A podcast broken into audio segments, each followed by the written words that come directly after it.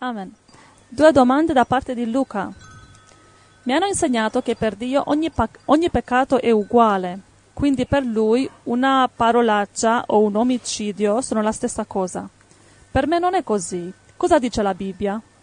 È vero che se uno si pente davvero, Dio perdona anche il peccato più abominevole, ma per me c'è una scala gerarchica di peccati.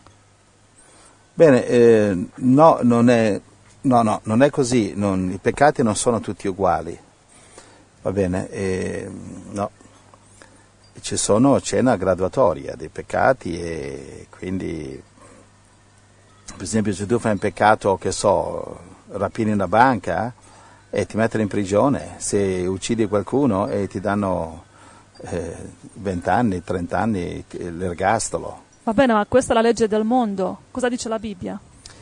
Beh, la Bibbia in un certo senso è allo stesso modo. Gesù, Gesù ti perdona nel senso che ti dà la salvezza gratis. Sì. Però, diciamo, il peccato ha conseguenze. Che è un conto che se tu, non so, dai uno schiaffo a una persona, gli chiedi scusa, quello ti perdona. Sì. Però eh, se fai un peccato, per esempio adulterio, o come Davide che anche ha ucciso il, il marito di Bathsheba, eh, sì, Dio l'ha perdonato, ma il bambino è dovuto morire. Mm, okay. Il bambino non sarebbe morto se Davide avesse rubato delle, eh, dei meloni, capisci? Non certo. È così la storia. Infatti se tu vedi in Apocalisse venti, eh, verso tredici, dice ciascuno fu giudicato in base alle sue opere. Quindi quelli che hanno, uh, avevano dei peccati. Sì. Sto parlando di gente che non ha Cristo, eh? Perché quelli che hanno Cristo non, ven- non vengono giudicati eh, in quel giudizio, va bene? Uh-huh. E diciamo che ciascuno viene giudicato in base alle sue opere. Lì c'è gente che non è salva, non ha la salvezza di Cristo, e però alcuni vengono gettati nel lago di fuoco, quindi peccati grandi, altri passano nel prossimo capitolo, che è Apocalisse ventuno, quindi vanno a vivere e nella nuova terra, Apocalisse sì. ventuno e ventidue, ci saranno nazioni che vivono sulla nuova terra, gente che ha avuto dei peccati brutti così, però non talmente brutti da andare nel lago di fuoco. Stiamo parlando di gente che non ha Cristo. Sì. Infatti parlavamo di questo ieri sera con mia moglie, lei ha eh, ricevuto una scrittura per te, caro fratello, che appunto ieri mi hanno, mi hanno parlato della tua domanda qui. Cosa, detto, cosa diceva Deborah ieri sera su questo, su questo che Luca ha chiesto? Eh, non mi, mi ricordo, non ti ricordo? No. Mi ricordo io. È bene ricordarsi cosa dicono le mogli, perché sennò i mariti, i, sì. i mariti sono nei guai. E vedo che tu, si vede che la moglie è mia, che devo prestare attenzione, tu non hai le stesse prerogative. Mia moglie ha detto, eh, per te Luca la scrittura è, ehm, leggilo, ehm, dimmi. Secondo Corinzi cinque dieci. Ah sì, sì, quella sì. Secondo Corinzi cinque dieci. Trovata? Sì. Noi tutti infatti dobbiamo comparire davanti al tribunale di Cristo, affinché ciascuno riceva la retribuzione di ciò che ha fatto quando era nel corpo, sia in bene sia in male. Alleluia. Quindi ciascuno riceve la retribuzione in bene o in male. Uh-huh. Sto parlando dei cristiani salvati qui. Cioè, que- allora eh, perché Cristo ci salva, ci perdona, non c'è conseguenza? No, no, c'è conseguenza. Il sangue di Cristo ci salva dal, dal, dalle fiamme eterne, sì. Ma, attenzione, c'è, c'è sempre le benedizioni, c'è le corone.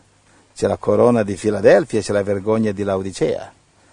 Capisci? C'è la benedizione per quelli che obbediscono a Gesù, i cristiani che obbediscono, e c'è la, la, la punizione per i cristiani che disobbediscono, come dice Matteo sette, uh-huh. dal ventuno al ventitré. Va bene? Sì, sì. Vai avanti, Angela. Seconda domanda di Luca. Quando torniamo a Gesù e gli chiediamo scusa per le cose brutte pensate o fatte, in quel momento Gesù cancella anche le cose buone che abbiamo fatto?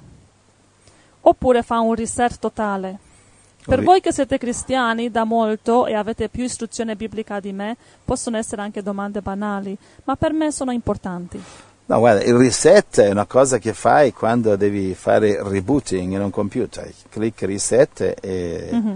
quando c'è problemi con i programmi, ma non siamo computer noi. Il Signore non fa così con noi, cioè è chiaro che il Signore non cancella le cose buone. No, no? Vuol dire cominci da zero tutto, buono e malo, e poi devi fare il bene. Ma no, le cose buone perché il Signore deve buttarle via? Assolutamente no. No. No, cioè, d- d- per quale motivo?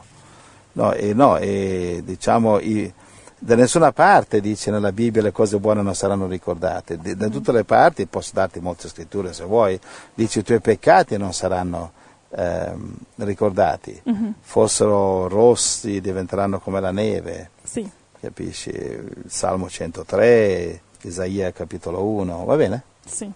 No, no, le cose buone continua a farle nel nome di Gesù, amen, perché mai amen. Gesù dovrebbe eh, cancellarle.